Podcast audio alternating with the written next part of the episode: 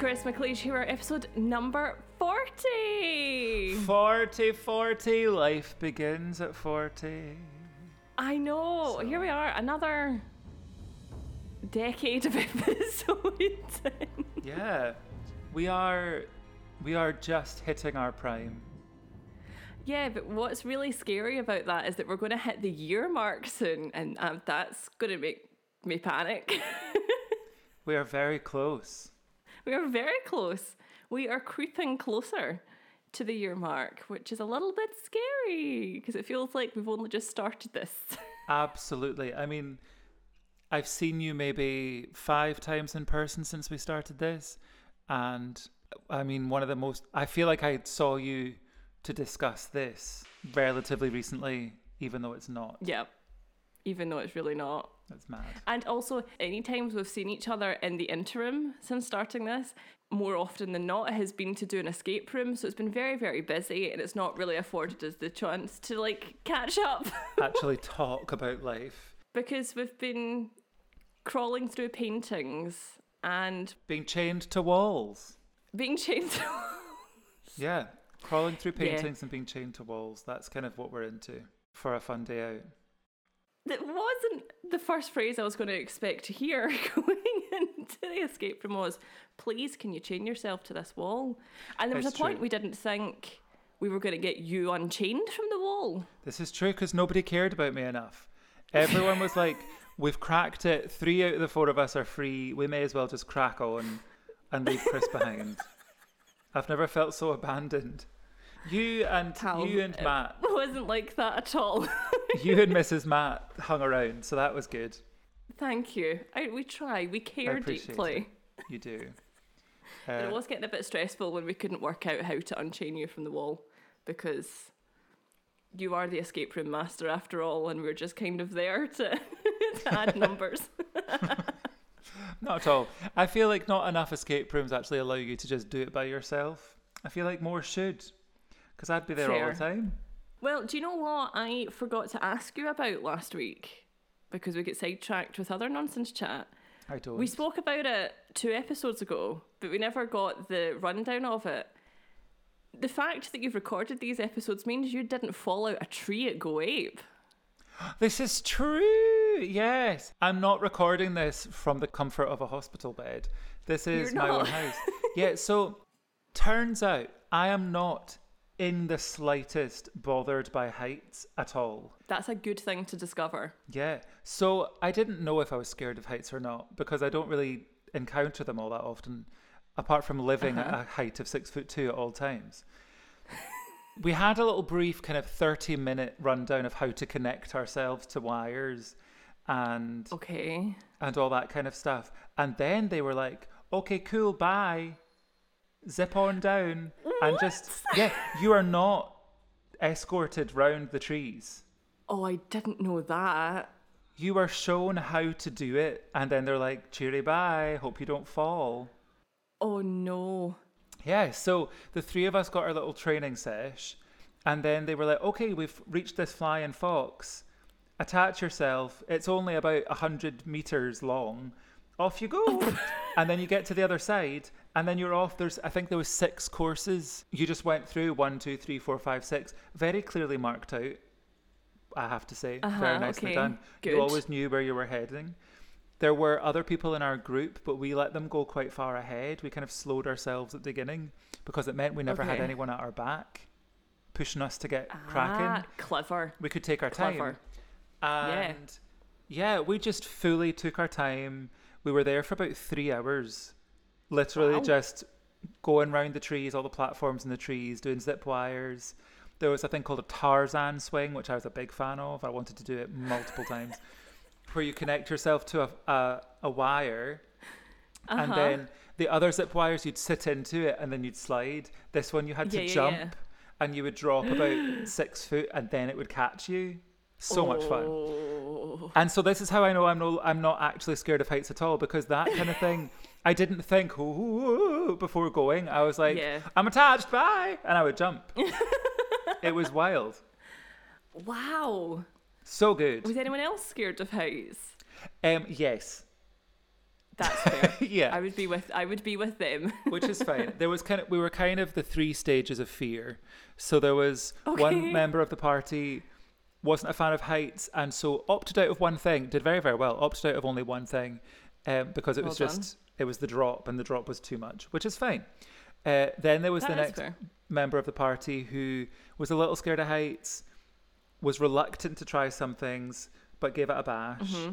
And then there was me who was just like, am I attached? I don't know. Let's just try, let's find out. And just tossed myself off trees. Well, so that's definitely one way to get your adrenaline kicks, to chuck yourself off a tree. Yeah. But there were a few moments where just as I stepped off the tree onto some kind of swinging platform where I was like, am I attached? Did I definitely do that? And I did every time. So we're good. Well, I'm pleased that you remembered to attach yourself every time. It was fun. It was really, really fun. But I could see why it would be terrifying for some people. I can fully understand that. Fair. That's fair. Because you're literally wearing a harness with three wires, and at any given time, two of those wires are attached to something.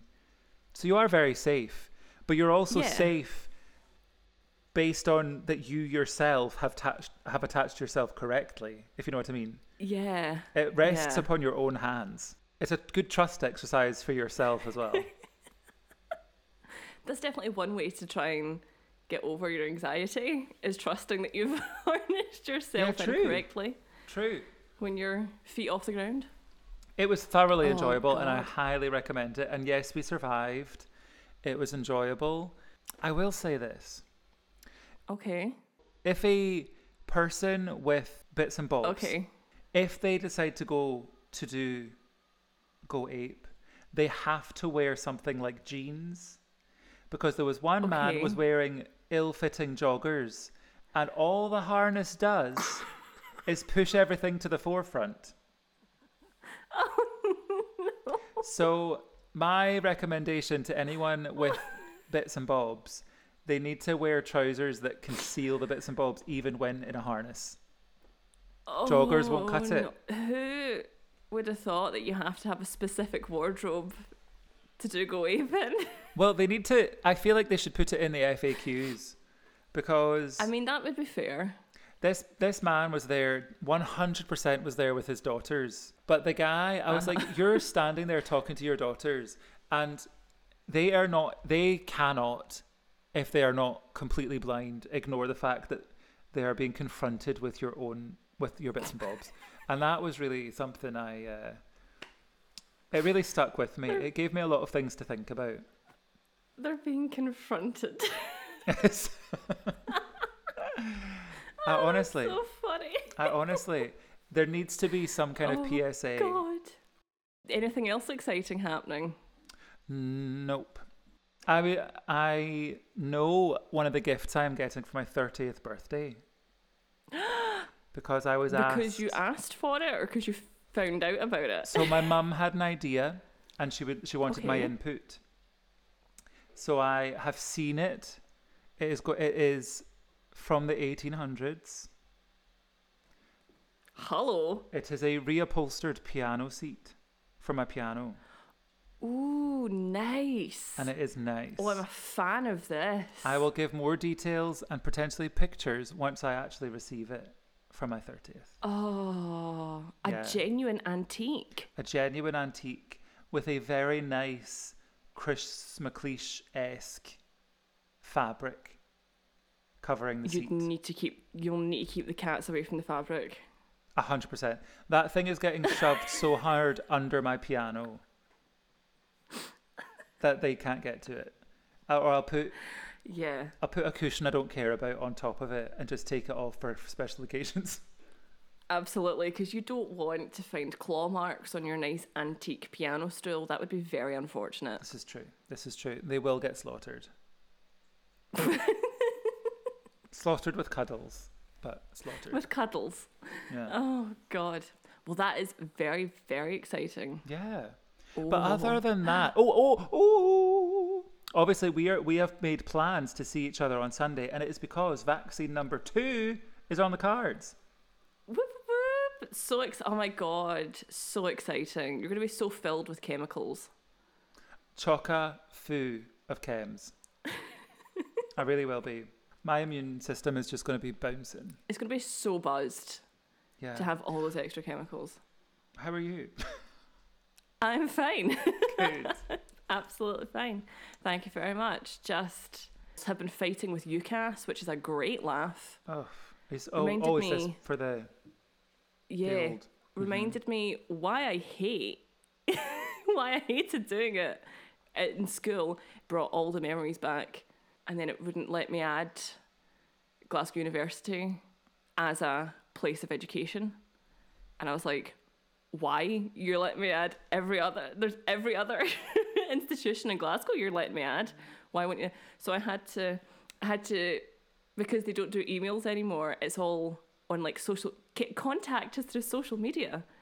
It just shows, this is why I'm applying for my postgrad, because I'm old, basically. And it's changed in the time that I've not had to use it. And so I had to Facebook Messenger them. I'd be like, I can't add my university and I don't understand how it works. And they were like, okay, you just do this, this and this. And I was like, that was really simple. I should have been able to work it out myself. There's nothing more disappointing than when you find out something is actually extremely simple. Simple. And the thing that they told me to do had kept popping up, like to let me add like what I'd typed in, but just didn't acknowledge it. So I was very annoyed when I saw that, and I was like, well, I spent 2.5 hours Googling, how do I add this to my UCAS form? Genius. It was a wild time, let me tell you. So, yeah. Oh, it's also my birthday next week. Woo! That's exciting. Turning 26, I'm still calling it my mid-20s. I am 29 and I'm still in my mid-20s, so don't you worry. Okay, absolutely. Okay, we're absolutely fine then. Well, in that case, I'm in my early 20s, so... That's true. You're practically a preteen. I'll take it, thank you. Yeah. Well, do you know what? We've got new starts at work, and both said they thought I was about 23, 24. That is delightful. And I was like, well done. You've passed your probation 2 days in. Yeah, I really was like, this is, you guys can stick around. Oh, you must have made you so happy. Yeah, especially because the big birthday is coming up. I've never really acknowledged big birthdays before. It is indeed. Yeah. But this one feels quite threatening and I don't like it. Like it's waiting with a big baseball bat to get you once you're around. Yeah, it's gonna be like, you're 30 now. Let me just make your knees, hips, and face fall apart. That's how I feel. That's fair. Did I ever tell you about the time in work that I really felt my age?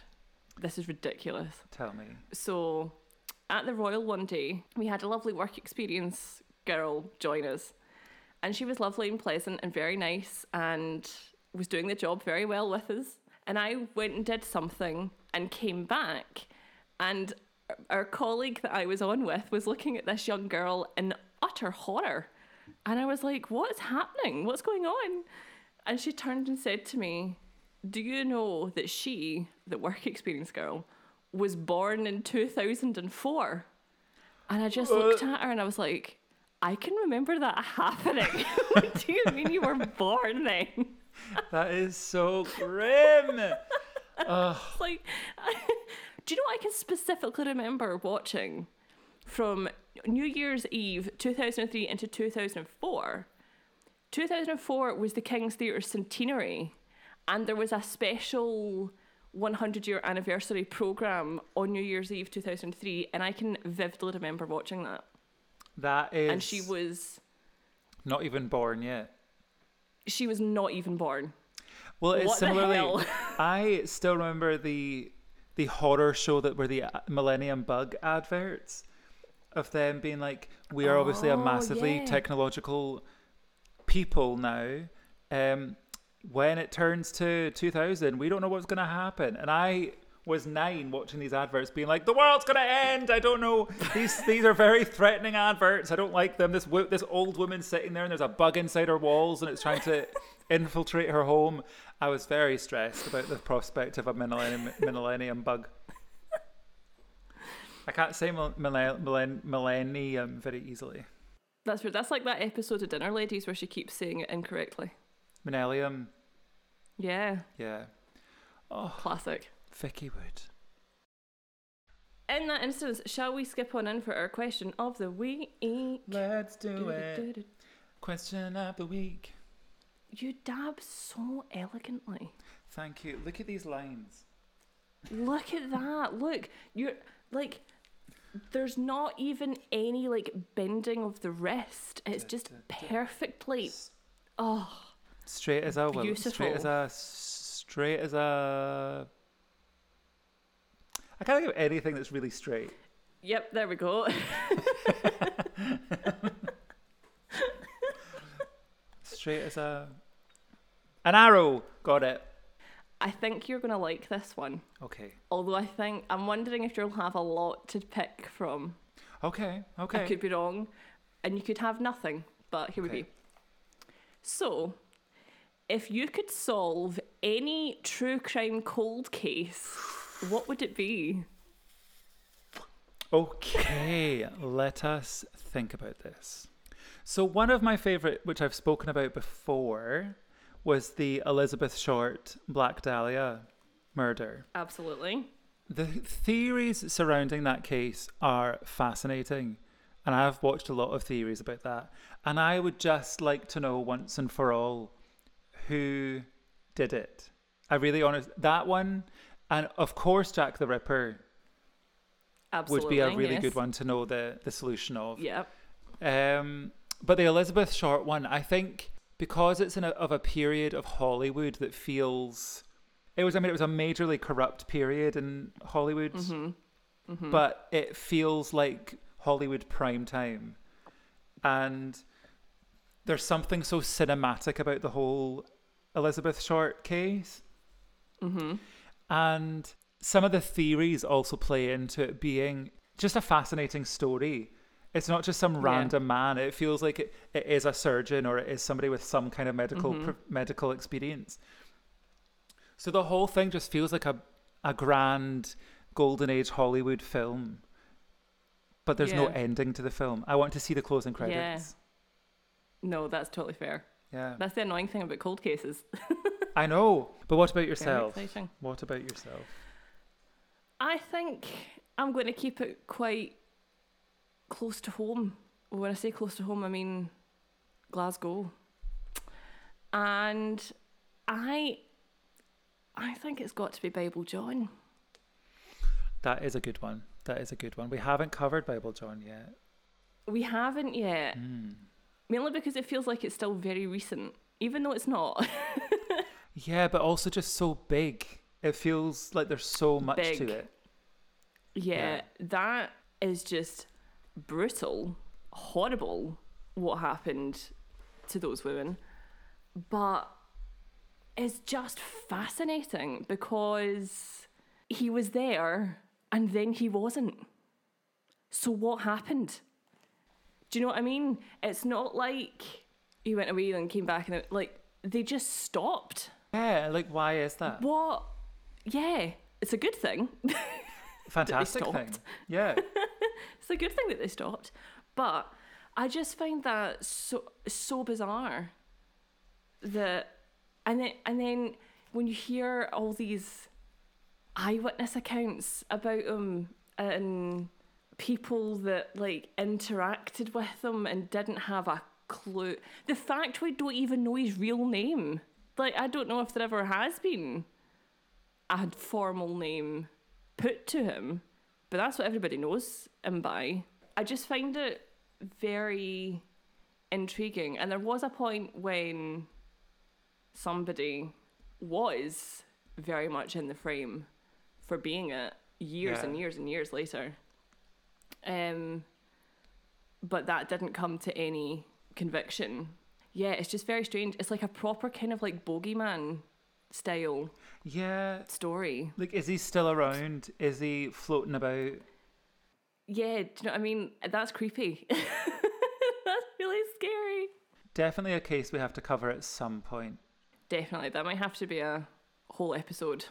Yeah, a combined effort. One, because there's a lot of ground to cover on that one. Yeah, for sure. But yes, of course, Jack the Ripper would be a good one as well. They're probably relatively universal for the people who are fans of cold cases and conspiracy theories. I feel like they're probably two common choices for that question. Tell us what your favourite ones that you'd like to get solved are, because I would love to deep dive into cases I'm maybe not so familiar with. Oh yeah, absolutely, yeah. Like, that would provide us with good material if anyone has any suggestions. Yeah, 100%. We're always open to suggestions. Please do. Well, in terms of stories, I'm first. You are first. Ho ho! Okay, woo! Well, 6 weeks before her 12th birthday, on Saturday, the 23rd of February, 1957, Moira Anderson left her grandmother's house in Coatbridge to buy some butter on a cold and bitter snowy Saturday evening. She hasn't been seen since. Oh, okay. Mm-hmm. Do I know that name? Don't know if I do. So Moira's dad was a local to Coatbridge, while her mum came from Fife. Moira was one of three girls. She had an older sister called Janet and a younger sister called Marjorie. All were dearly loved and close to the extended family. Moira was never regarded by anyone who knew her as a troubled runaway, and she was looking very much to starting high school. Good. The weather in Coatbridge the weekend of her disappearance was dreadful, with a blizzard sweeping in. But as she braved the streets with an important errand to run, Moira was wrapped up in her navy school coat and a knitted hat. She was a petite, pretty girl with fair hair and blue eyes, considered something of a tomboy who loved little more than swimming and playing marbles. Simpler times, Hannah Brown. Simpler times. Simpler times. I loved my marbles when I was wee. That's fair. Did you? I wasn't born in the 1940s, but I did love a marble. That's fair. I'm pretty sure our primary school got to a point they banned us from bringing in marbles because, you know, health and safety. They're a slip and slide waiting to happen. Slip and slide, or you got that one child that stuck them up their nose, you know. Oh, that's true. That is true. There's always one. It's true. But, I mean, that child will stick anything up their nose. True, exactly. It doesn't have to be spherical. It can be long. It can be... Yep. It could be alive. I'm pretty sure someone's probably tried sticking a stick insect up their nose. Yep. That's fair. But, do you know, this little girl looks a little bit like Nurse... Oh, her name is completely gone. Cynthia from Call the Midwife. She had the kind of shoulder length, kind of very straight hair, and looked a little bit like Nurse Cynthia. Very cute. How lovely. Very cute. The co-op in Laird Street was a short distance away from Moira's Gran's house. She was sent by her uncle, estimating that she could make it before the closing of the shop. I meant to say before the shop closed. Later, when questioned if they had seen Moira, co-op staff said they had not closed early due to the storm, and Moira hadn't been seen in the shop. This later, however, was confirmed to be untrue. Okay. It turns out that the shop was closed, so when Moira arrived, she wouldn't have been able to get in. So I think the shop tried to cover their own back by saying they were still open, didn't see her, but actually... They were shut. Okay. They were shut. So she was on the streets with nowhere to go. Not good. Hours very quickly turned to days as the people of Coatbridge, shaken by the mysterious disappearance of a little 11-year-old girl, searched and searched, but not a trace could be found. Nasty rumours circulated at the time by some people that suggested that she was a handful and had actually run off to London. But there is no truth in these insinuations. She was 11. It's unlikely she would have known how to get to London. Yeah. So she didn't. She didn't run away to London. Okay. Moira's family sadly never saw her again, and for many years it seemed likely that no one would ever know what had happened to her. Locals criticised the efforts of the police, and in the absence of hard evidence, suspicion fell, as it often does, to the family. This is completely unfair. There's absolutely no evidence to suggest her family had anything to do with anything. But it's what happens, sadly. Now, I say that there is no hard evidence, But there was, in fact, one lead that the police failed to follow up on. Witnesses had seen Moira boarding a local Baxter's bus. Upon finding the co-op closed, Moira decided to hop on a bus to ride to meet up with her cousins to go to the Regal 5 p.m. film show in Coatbridge town centre, instead of returning immediately to her grand's house. Had the detectives followed up on this properly, they would have discovered that the driver of that very bus was Alexander Gartshore. He was a man who at the time was on bail, facing charges of raping his children's 17-year-old babysitter. Oh, no. So, yes, let me just leave that with you for a while. We'll get into it a bit later on. But they were given this lead by people who saw her on the bus, and nobody knew this for a long time because nobody came forward to say, oh, I saw her on a bus. Gartshore was so frustrating. It really is frustrating. Gartshore was a Freemason in a lodge where many local policemen were also said to be members, and for a very long time had been suspected of being a flasher in local parks. So he had a reputation and potentially was pals with some of these policemen who were members of the same Freemason club, but who's to say? On the 23rd of January 1957, he had been charged with, quote, having carnal knowledge of a minor and other offences of a sexual nature, but was able to return to his job whilst out on this bail. It was February when Moira went missing, and in April, Gartshore was convicted and sentenced to 18 months in prison for the offences committed against the babysitter. So, he's a bad man. He's recognised as a bad man. He's put in jail for being a bad man, for doing bad man things. And this just isn't covered by the police at the time at all. Oh, God. How can you get it so wrong? So wrong. He wasn't questioned by the police when Moira vanished, despite knowing that he was the last person to see her alive. He wasn't even considered a suspect at the time. Mm-hmm.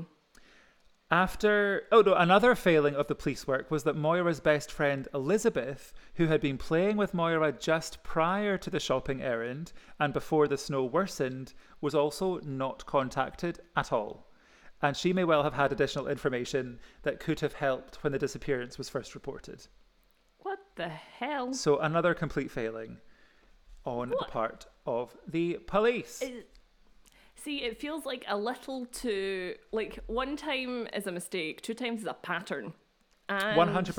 It's looking like a little pattern is developing right now. Yes. What? All they did was look at the parents and go, and didn't actually consider the people who were genuine suspects or could be genuine witnesses that could help. Now, it wasn't until Gartshore's estranged daughter... Sandra Brown discovered this terrible family secret that the search for the truth really began. Recalling events in her book, Where There Is Evil, Sandra describes how in 1992 she confronted her dad about his failings as a father. To her astonishment, he told her that his own father, quote, wouldn't forgive me for Moira Anderson.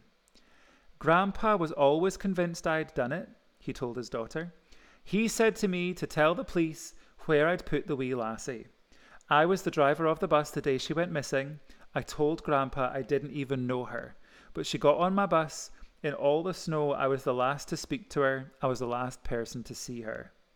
Shooketh to the very core by this very conversation, suspecting that she now knew the killer, Sandra began a long campaign to bring her own father to justice. Wow. Mm-hmm. Okay, I didn't see it going this way. What a gal. Sandra. I'm going to write a song for Sandra because she is a gal. When interviewed by the police in 1992, Gartshore claimed that Moira had boarded his bus to buy a surprise birthday card for her mother at Woolworths. Now, this revelation is intriguing, because indeed it was Maisie Anderson's 40th birthday the day after her daughter disappeared But how would Gartshore have known that if he didn't speak to her, as he so claimed? Oh. Yes. Detectives felt it gave credibility to the case against their suspect, placing Moira on the bus and hinting that she knew the driver well, despite his denials. Nonetheless, they concluded that there was not enough evidence to charge Gartshore, and he died in 2006. Great.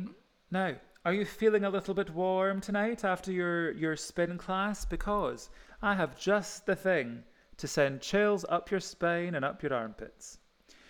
Just before her father died, Sandra showed him a photo of Moira. And although he stopped short of confessing, he did say that Moira had, quote, been too bonny for her own good. Gross! No. It's gross. Oh, no. Yeah. Ew. Yep. But then he died, so... inconvenient. Inconvenient.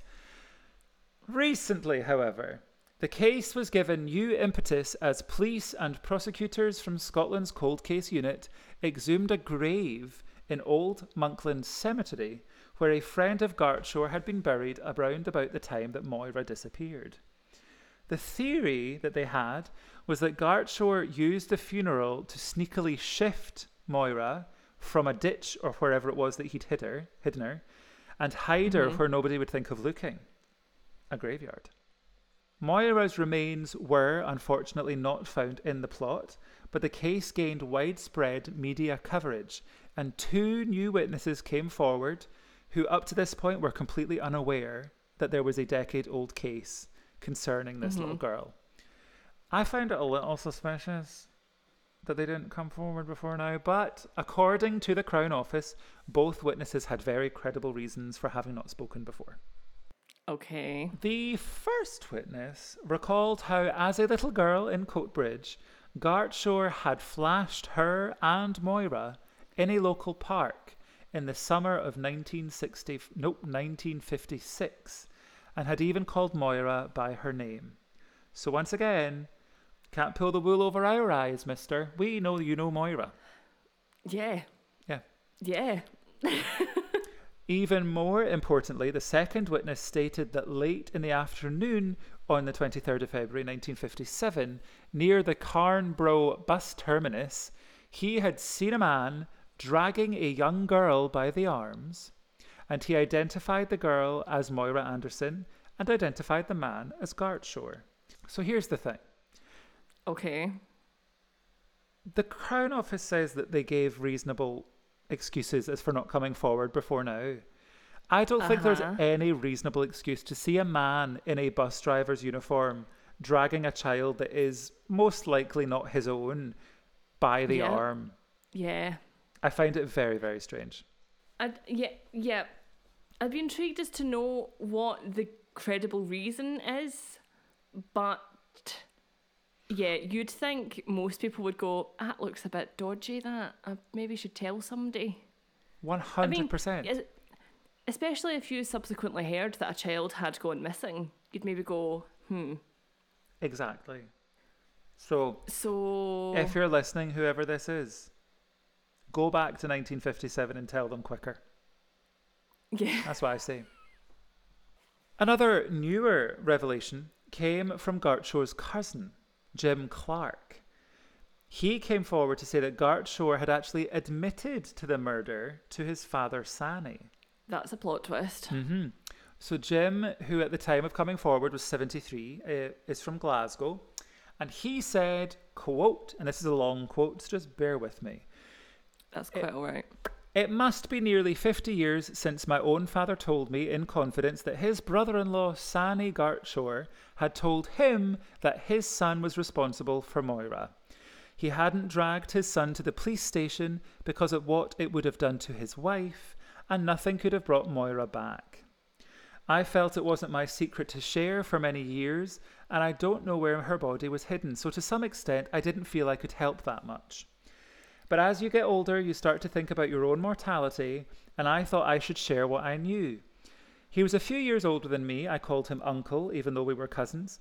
My dad would never have shared this if it wasn't true. I've told police what I know. I want her to be found so that she can be laid to rest. Jim! It's too late. Her family are dead. They don't... Sorry, I'm very loud because I'm passionate. No, quite right too. Yes. You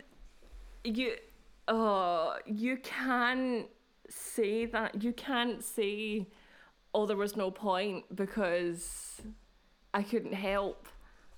For all they could have known, if the family were still alive, could have still thought she was out there somewhere. 100%. They might have lived the rest of their life in hope that Moira would come back. Yeah, exactly. And that's almost, in a sense, sadder because they never found out the truth. But anyway, Jim, I'm not going to hold it against you, but really, next time you know a big secret like this, just come forward. Yeah, it'll do everyone in the world a good. His deathbed confessions are going to be wild. Anyway, so the search for Moira remains very much alive, and in the past year, 4 people have come forward with more information for the first time. Moira's sister, Janet, lives in Sydney, Australia, and she said, quote, after 64 years, it is still the feeling of not knowing that causes so much pain. Again, Jim, come on. Janet needed your confession much sooner. Such a shame. That must be so horrible. Yeah, so that is... Gartshore's dad knew, Gartshore's brother knew, and Gartshore's cousin knew. So that's 3 people who knew that he had admitted to it who didn't say anything. And that is so infuriating. I've never had someone in my family murder someone that I'm aware of, but if I got told they did, I maybe would have done something about it. Unless did you say you might do something about it? Well, if it was Thea, I wouldn't want to grass her up. She's only 2. She's too young. Janet continues. My mother and father were never the same after we lost Moira.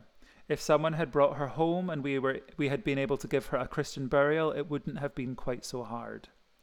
And I know that Janet ended up calling her own daughter Moira as well, as a little tribute. Aww. Police Scotland Assistant Chief Constable Pat Campbell said, this continues as a live investigation and I appeal to the public for information. No matter how insignificant this information may be, it could be vital in our inquiries. Any information given will be investigated thoroughly. Now let's just briefly talk about Sandra Brown again. So, Sandra insisted that a dreadful miscarriage of justice had been carried out at the time, stressing that the original police investigation had been fatally flawed and declared that her father had been a paedophile and part of an organised ring. Sandra questioned why Moira was still technically considered a missing person, which of course then meant that proper resources hadn't really been given to her case because they weren't treating it as a murder. After years of relentless questioning by Sandra, Moira's case was upgraded at long last to a murder inquiry in 2012.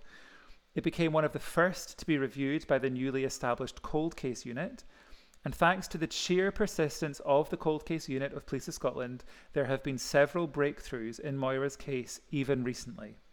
Publicity has produced more witnesses with credible evidence, so much so that in 2014, the Scottish Crown Office issued a statement that had he still been alive, Alexander Gartshore would have been indicted for the abduction and murder of Moira Anderson. Wow. So they must have, like, legit stuff. Yeah, for sure. I couldn't find any of it in the public domain, but yeah. For it to, like, hold up in court. Wow. And this comes from his own daughter. She was like, no, stuff you. You might be my dad, but... See, this is it. Sandra knew what to do. That's going to be the line. Absolutely. The opening line of that song I'm writing for her. And I will wrap up by saying, if Sandra hadn't already been an incredible hero in this story... Absolutely. She also set up the Moira Anderson Foundation in 2000 as a legacy to Moira Anderson and her family, who never learned the truth. It provides a safe place with support for children and adults affected by childhood sexual abuse. They offer individual care and support to survivors of childhood sexual abuse and their families, and seek to lessen the impact of trauma in their lives. They raise awareness of sexual abuse, particularly in children, and build trust with survivors and offer a range of therapeutic services in a safe and caring environment, all in the name of Moira Anderson, who to this day has still not been found. And that is the story of the cold case of Moira Anderson. Oh, somebody found her. I know. Somebody found her. They've done things like they've checked, I want to say canals. I don't know if it is a canal, but there's water, bodies of water near Coatbridge. They've searched those. They've done, obviously, the graveyard check. Lots of places have come up in their investigations, but they just haven't had any success with finding her. Oh, yeah. That's so horrible. I mean, that's good on Sandra. Well 100%. Done. It's so annoying that he died, basically. The fact that they did get enough evidence probably sounds like to convict. And you might have eventually found out, but the fact that it was admitted to and nobody thought to pass on the message. I know. And the thing is as well, he in his life served 18 months for raping a babysitter who was 17.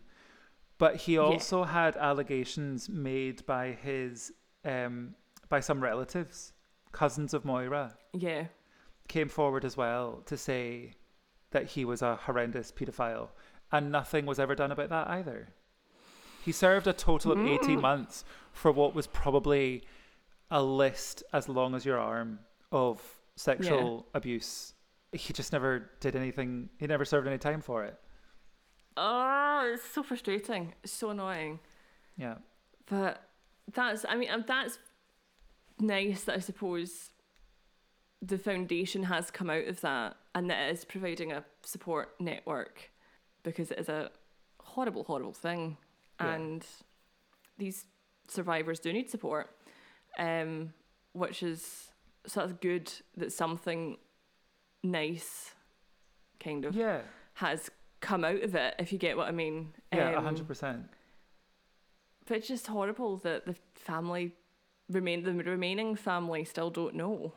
Yeah. And might never know, which is horrible. Totally. There was no mention of her other sister Marjorie in my research, so I don't know if she's still alive, but Janet is still alive in Australia. And it would be nice that for her to hear what actually happened. Exactly, because it's that closure thing. And you must I can just imagine you being so angry once you finally get, if Police Scotland came back to you and were like, oh yeah, these people came forward and we would have had enough evidence. Yeah, absolutely. But like, that's just so frustrating. I mean, good on Police Scotland for eventually finding something after buggering it up epically back when it happened. But yeah, that's really sad. Poor Moira. But also the other thing that I think about is the guilt that certain parties must feel. So it was her uncle that sent her to the shop. Yeah. She was meant to be meeting her cousins. Yeah. And then didn't show up, so they might feel guilty. The people working in the co-op probably tried to cover their tracks because they felt horrendously guilty. Yeah. There's a whole screed of people within the story who must just feel awful about it. Sending a child down the road to the shops would not have been of any issue back in the 1950s. 100%. It was very much the done thing. 100%. Very much the done thing. You're sending your child out thinking they will be safe, because probably 9 times out of 10 they were. Yeah. Back in the 50s. Totally. It wouldn't.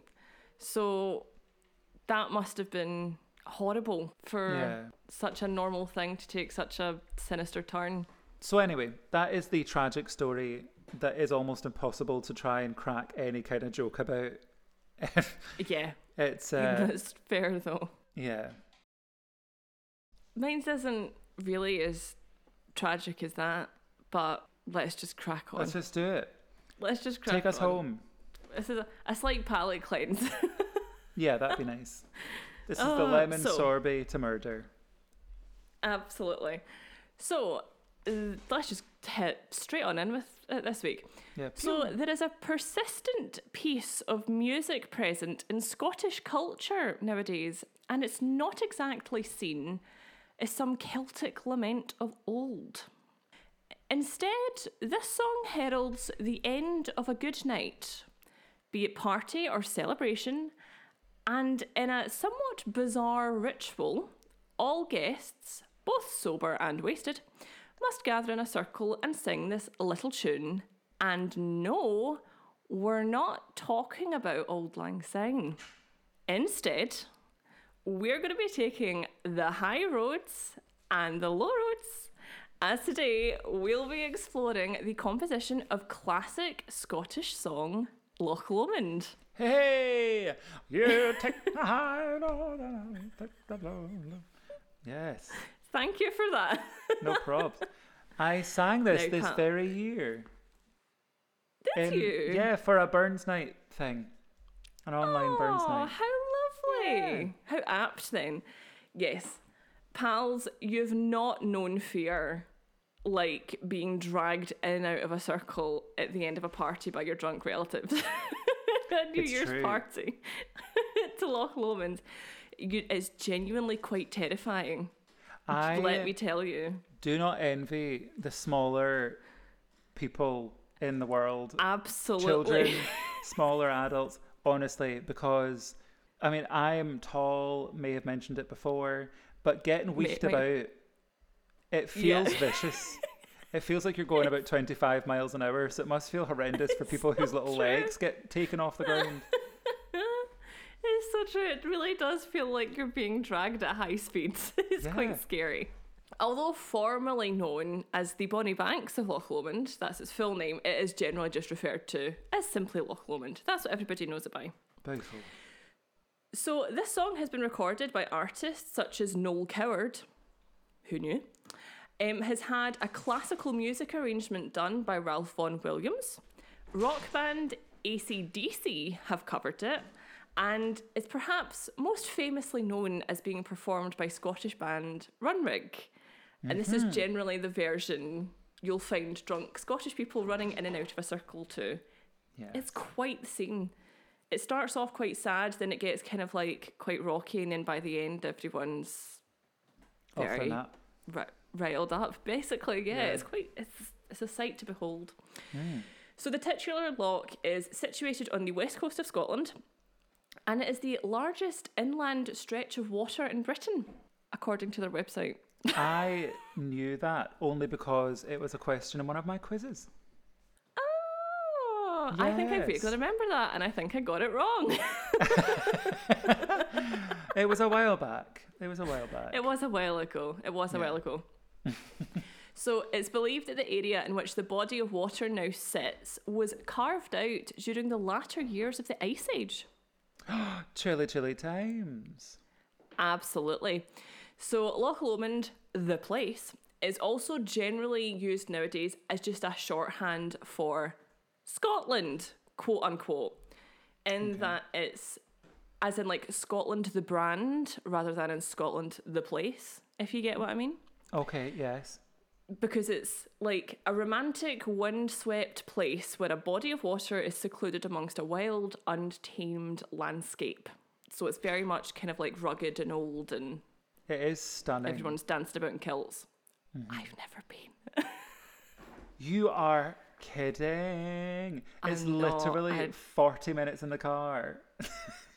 I don't drive, okay? I know. I'll take you. We'll go to Luss. It's so nice. Thank you. I think the closest that I've got to is Balloch. I believe the town of Balloch sits on it or quite near it. And I've been there a couple of times when I was very young, but I've never actually like seen it. Like been to the water. Yeah, I get you. I've never been to the water.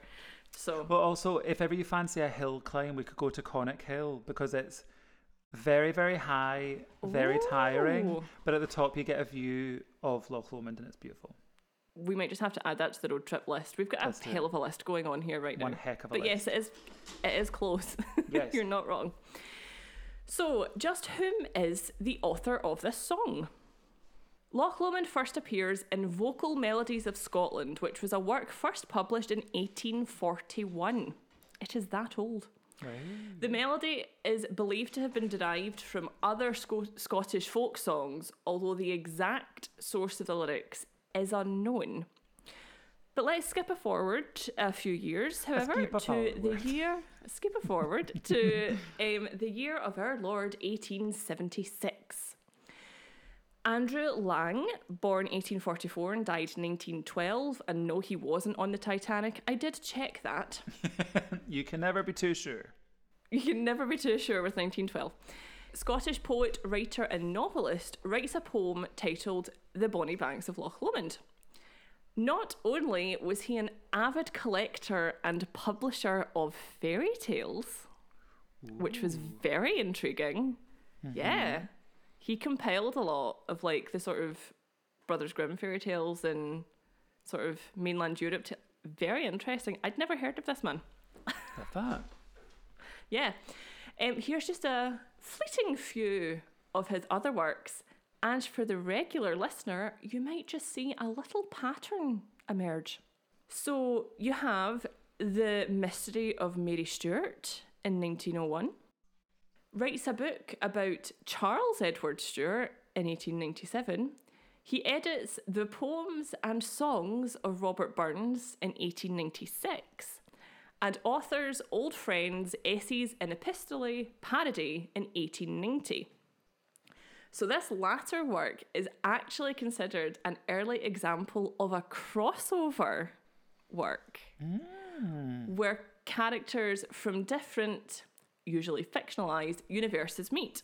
So Lang's work contains characters from Northanger Abbey, which is a novel by Jane Austen, which satirises Gothic fiction, and a little novel called Jane Eyre by someone called Charlotte Brontë. That's fun. I love that. Isn't that wild?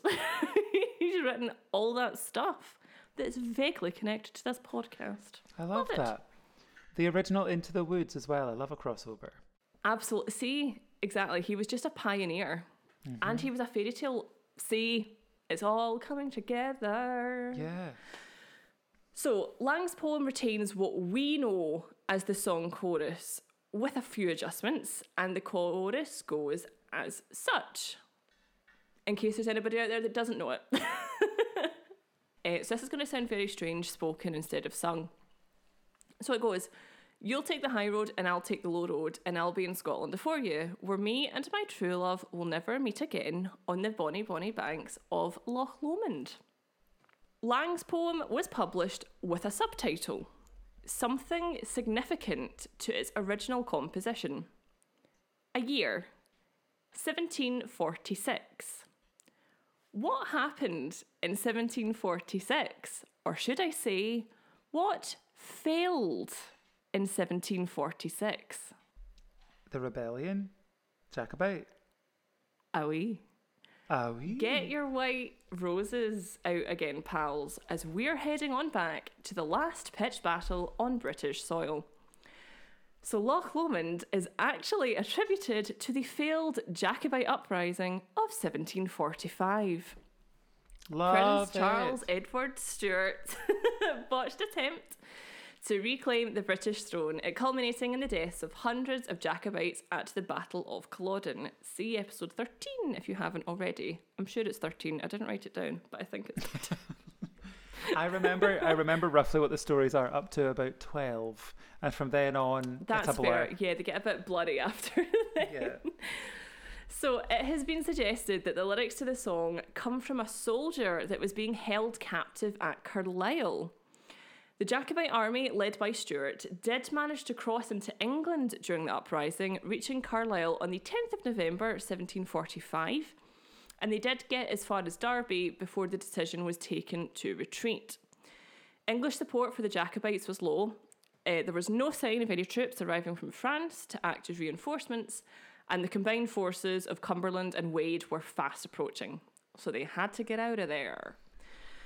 The Jacobite army crossed back into Scotland on the 20th of December, and Stuart leaves a garrison of 400 men at Carlisle Castle.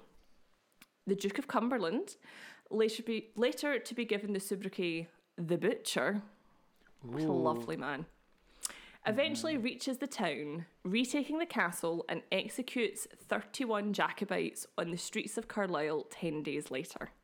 Hence the name. Yeah, makes sense. Seems legit. Makes sense. It wasn't just a profession for those people selling meats. No. So Loch Lomond is associated with a nameless Jacobite soldier languishing over his fate. Some have believed him to be one of the captured soldiers at Carlisle. Others have believed him to have been captured post Battle of Culloden and taken to Carlisle Castle as a prisoner. The song's melody is actually used as a musical hook in an episode of Outlander. Just bringing it back to Outlander, Back. So in season 1, episode 2, Castle Leoch, heroine Claire, having travelled back to the 18th century, contemplates having to reconcile history she has only read in books as a real living present. The first and second season, which is the first and second book in Diana Gabaldon's series, explores the political climate of Scotland at the time and the rising support of the Jacobite cause. One could also argue its effectiveness of portraying Scotland, the brand, as it's the first time the audience sees the environment in which the story is going to be set, and it generally helps paint a picture of the romantic, with a capital R, wild landscape. Yeah. And it is quite obvious, because when it pops up, you go, oh, there's Loch Lomond. Yeah. There's Scotland. So it does work. So the song's narrator is speaking to a fellow prisoner, one of them awaiting release, the other facing certain execution.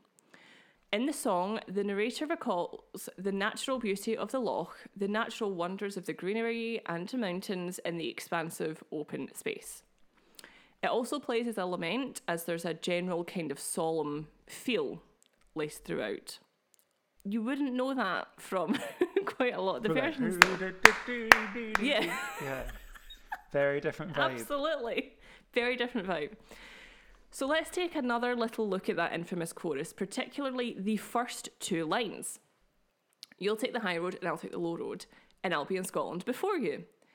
Our narrator is explaining that his fellow prisoner will return to their homeland alive, whereas he will be forced to return only in spirit. The lyric also alludes to Celtic mythology, particularly the separate paths the living and the dead must take. This belief states that should a Scot die in foreign land, then they will take the, quote, low road home. Said road, the route for the souls of the dead, is carved out by fairies, where they will ensure the soul makes it back home safely.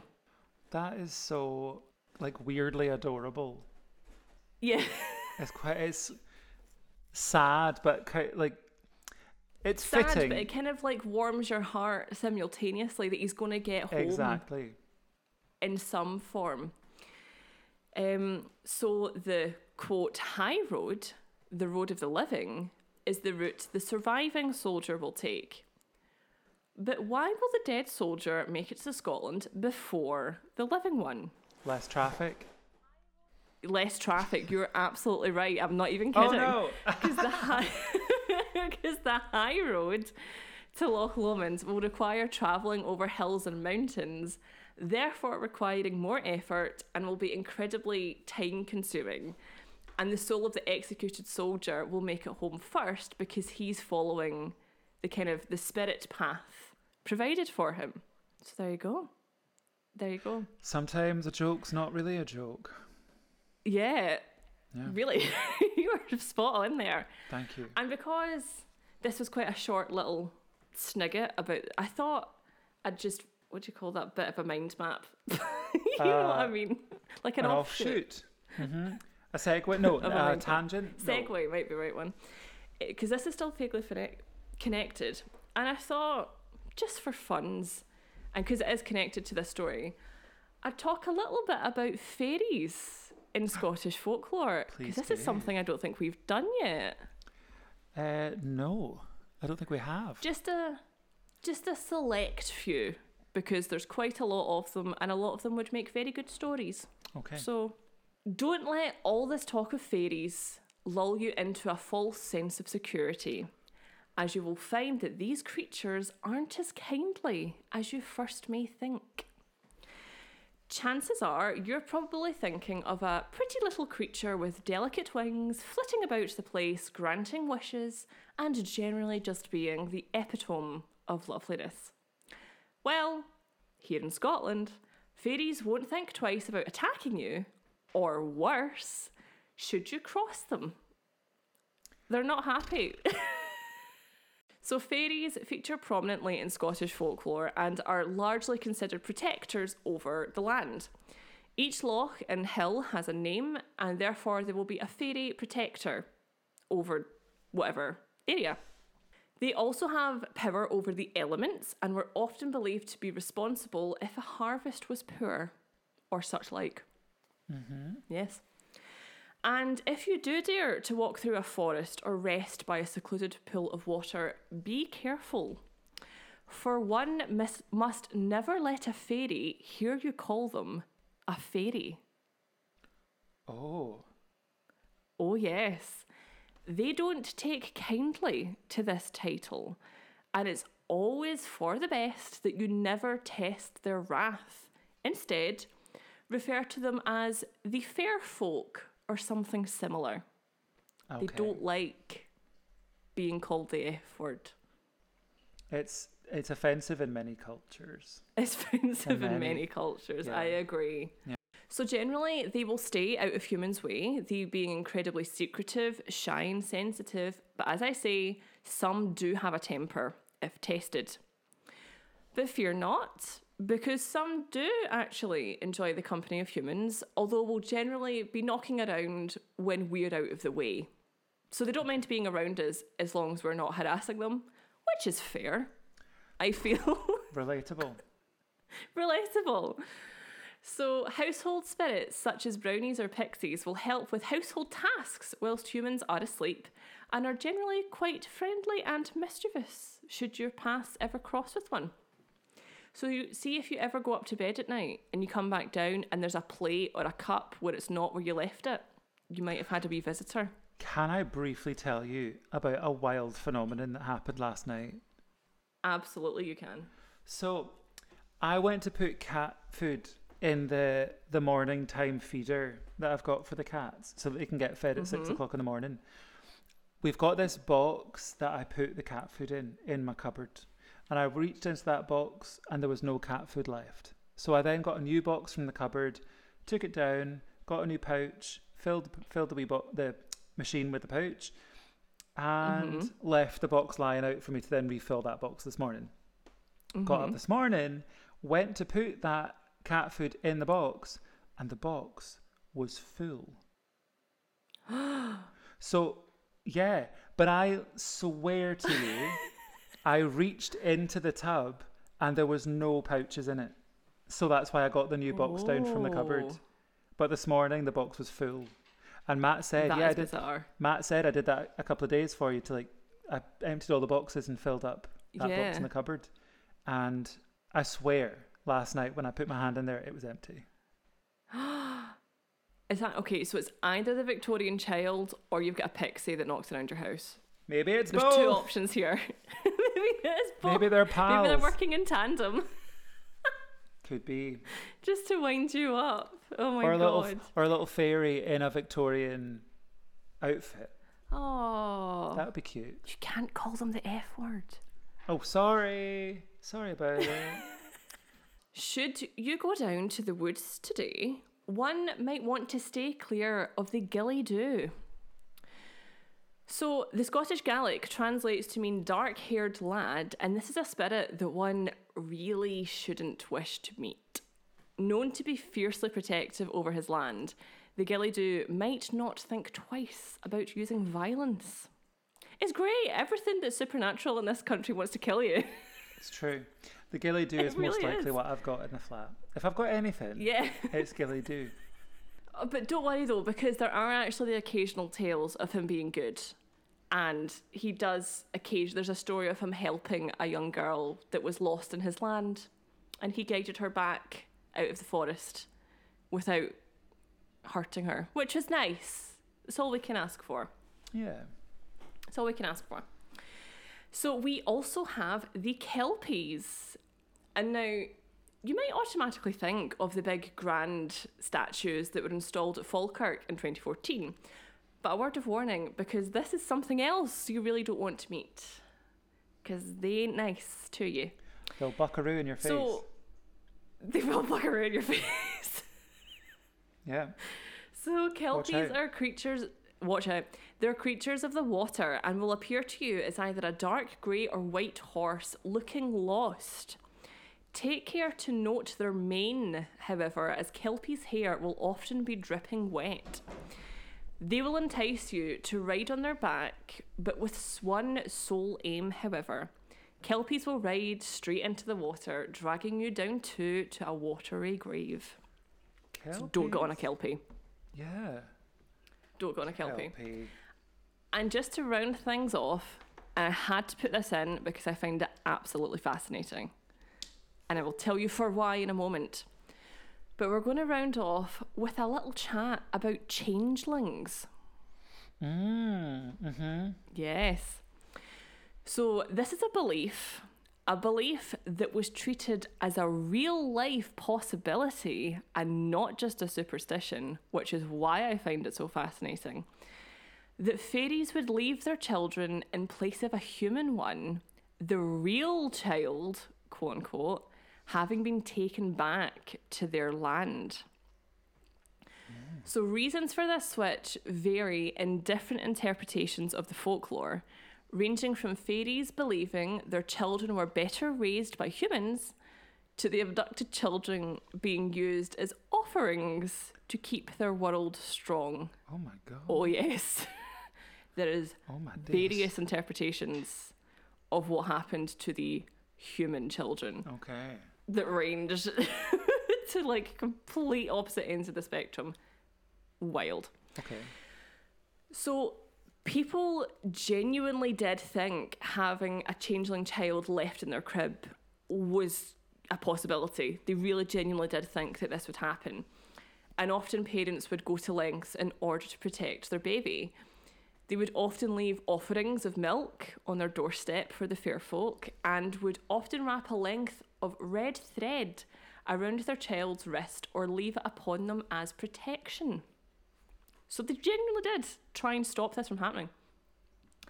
And pal of the podcast, Sir Walter Scott, because we've never mentioned him before, writes in On the Fairies of Popular Superstition, and I quote, "When children happen to be sick and languish long in their malady, so that they almost turn skeletons, the common people imagine that they are taken away, at least the substance, by spirits called fairies, and the shadow left with them. So, at a particular season in summer, they leave them all night themselves, watching at a distance near this well, and this they imagine will either end or mend them. They say many more do recover than not." Oh. So basically, children that were either born sick or fell ill shortly after birth or were even perceived as being moody or particularly grumpy, or if there was a slight change in temperament, would more often than not be considered a changeling. Oh God. As Scott writes, there was a belief that the changeling could be swapped for the real child.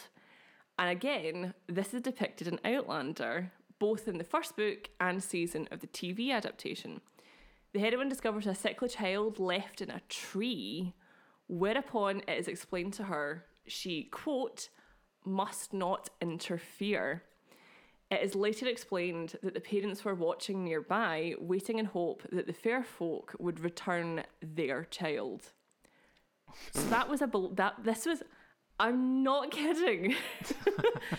This is a genuine historic belief in like Scottish folklore, was that people would leave their children and places they believed fairies would frequent in the hope that their child would be swapped back for the real one.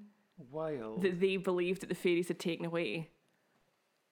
I just can't get... And the thing is as well, like, this is, like, 18th century beliefs. And I know that that's long ago, but it's also not. Yeah, totally. We're not talking, like, sort of witch trial 1600s. We're talking, like, well into the 1700s. Yeah. I just find it wild. It's just, it's along with the witchcraft thing. I just find it crazy that these people legit would just leave their children out to die because they were convinced it was a fairy child. I mean, that's so barmy. Isn't it just crazy, that thought that they genuinely believed that? They genuinely believed that a slight change in temperament could mean that's a changeling. That's not our baby. We better go and see if we can get the real... Bananas. But this belief did have a sad reality to it, as chances are that these children were simply babies born with some kind of physical disability or perhaps some kind of deformity. So it is genuinely really, really sad because there was probably quite a lot of children that did, unfortunately, were succumbed to that fate because of 18th century superstition, which is wild. They probably all die of exposure and things just being popped outside. Exactly. So, yeah, that's the very bleak folklore of Loch Lomond for you. Fantastic. Well, that's one way to smash the illusion of what fairies are meant to do for us all. Well, I just thought it seems only fair that I warn you all that true. They'll cut you up if they're not happy with you. This is true. But yeah, I just found it really interesting that I knew vaguely that, because, again, I only ever knew Loch Lomond as like a party song, which is so weird considering the context in which it's written. It's what's usually performed. Yeah, exactly. It is. But I did know that the chorus was referring to somebody dying and coming back as in spirit form. But it wasn't until I looked into it and I saw the thing about the Battle of Culloden, I was like, are you kidding me? Really? This is connected to the Jacobites as well. Well, you'll be glad to know that my version of it that I did was very solemn and the whole thing was very sad. Well, that's lovely, because that means that you interpreted it, I think, as it's supposed to be. Yeah. And I would presume you weren't drunk when you were singing it. Not even slightly. Exactly. So that always makes a difference as well. Yeah, I think so. It's such a good little song. It's a great tune. And don't get me wrong, the Runrig version is an absolute tune and a half. It's a banger. It's just... It's great. I didn't realise it was what it was about. I love our mythical history. It's so cool. Our mythical history is quite literally immense. There's so much of it. And it was it's really fascinating reading about it, and just, yeah, it's so rich. I don't think I realised how rich it was. I think one of the things is that Scotland as a whole had their superstitions and their folklore, but then each individual region has its own folklore. Absolutely. Every island has its own folklore. So you'll get different folklore depending on where you are. So it does just go on forever and ever and ever. It really does. It's just... And I just find it so fascinating as well that our folklore is technically still passed down from generation to generation as it would have done previously. Particularly... Yeah. Well, like you're talking about, the different areas of Scotland have their own interpretations and or stories about our sort of mythology. We'll get passed to other people who pass it to other people. And it's just, it's so cool. I just find it so cool.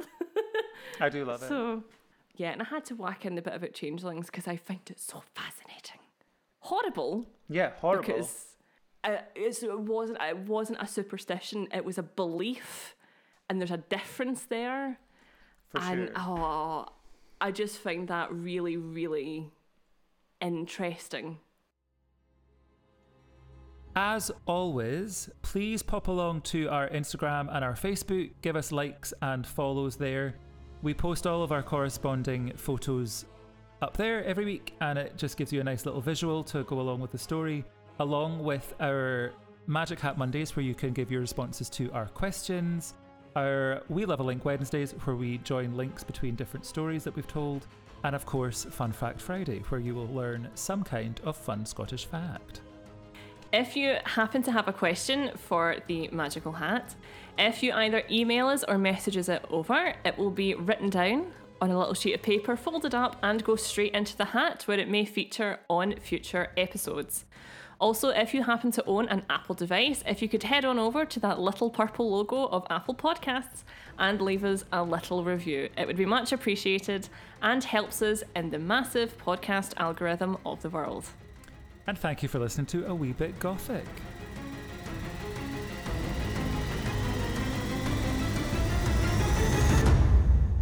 Was that gothic? A wee bit. Oh, you'll tack the high.